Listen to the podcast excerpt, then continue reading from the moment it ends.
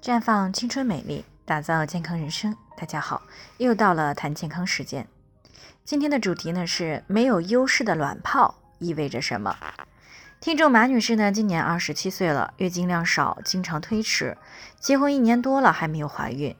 去医院做了检查呢，说是卵巢功能不太好，让她坚持做一段时间的卵泡监测。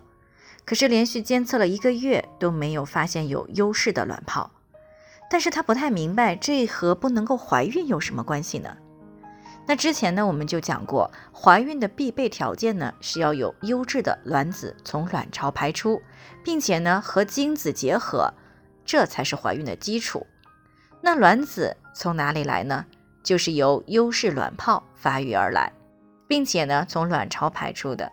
那如果没有优势的卵泡呢，就没有优质的卵子排出，那也就没有办法顺利的怀孕。所以说，没有优势的卵泡也就意味着。怀孕的几率很低，也可以说就是无法怀孕。那么优势卵泡是怎么来的呢？在月经周期的前半期呢，也就是在卵泡期，在雌激素的作用之下呢，通常呢会有几个卵泡相继的发育，逐渐的长大。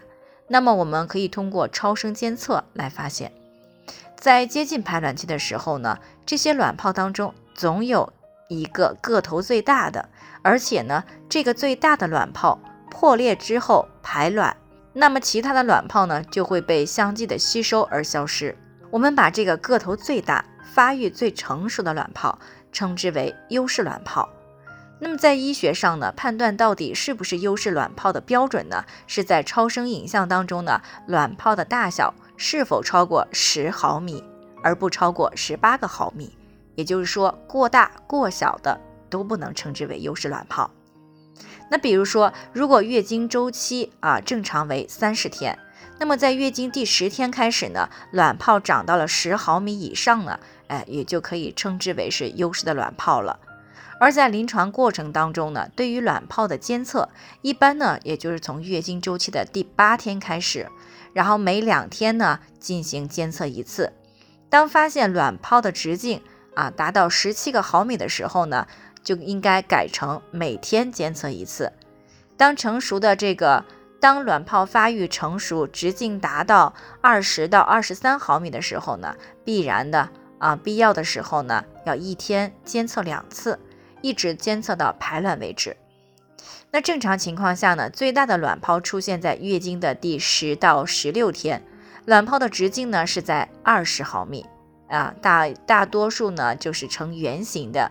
壁呢比较薄，向卵巢的一侧突出，一般呢会在十个小时之内呢会排卵，排卵的时间呢在月经的第十二到十八天内的是比较多的，少数呢是在月经的第二十到三十天。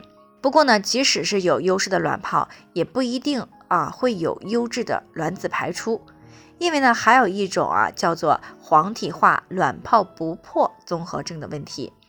这种问题典型的表现呢，就是有优势的卵泡，却没有一个能够排出卵子。那没有卵子啊，也就是没有种子啊，也就没办法怀孕了。而没有优势卵泡呢，一般是卵巢功能不足和内分泌异常而造成的。那如果通过超声监测没有优势的卵泡，那么就可以通过进一步的检查来确定具体的原因。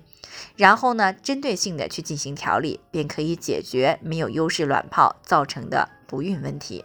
最后呢，也给大家提个醒，由于每个人的健康情况呢都不同，需要具体分析之后呢，才能够给出针对性的解决方案。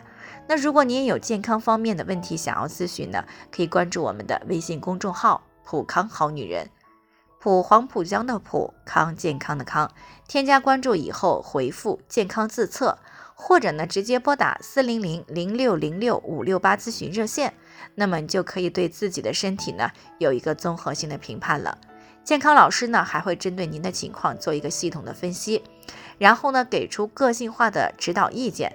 这个机会呢还是蛮好的，希望大家能够珍惜。今天的分享呢就先到这里，我们明天再见。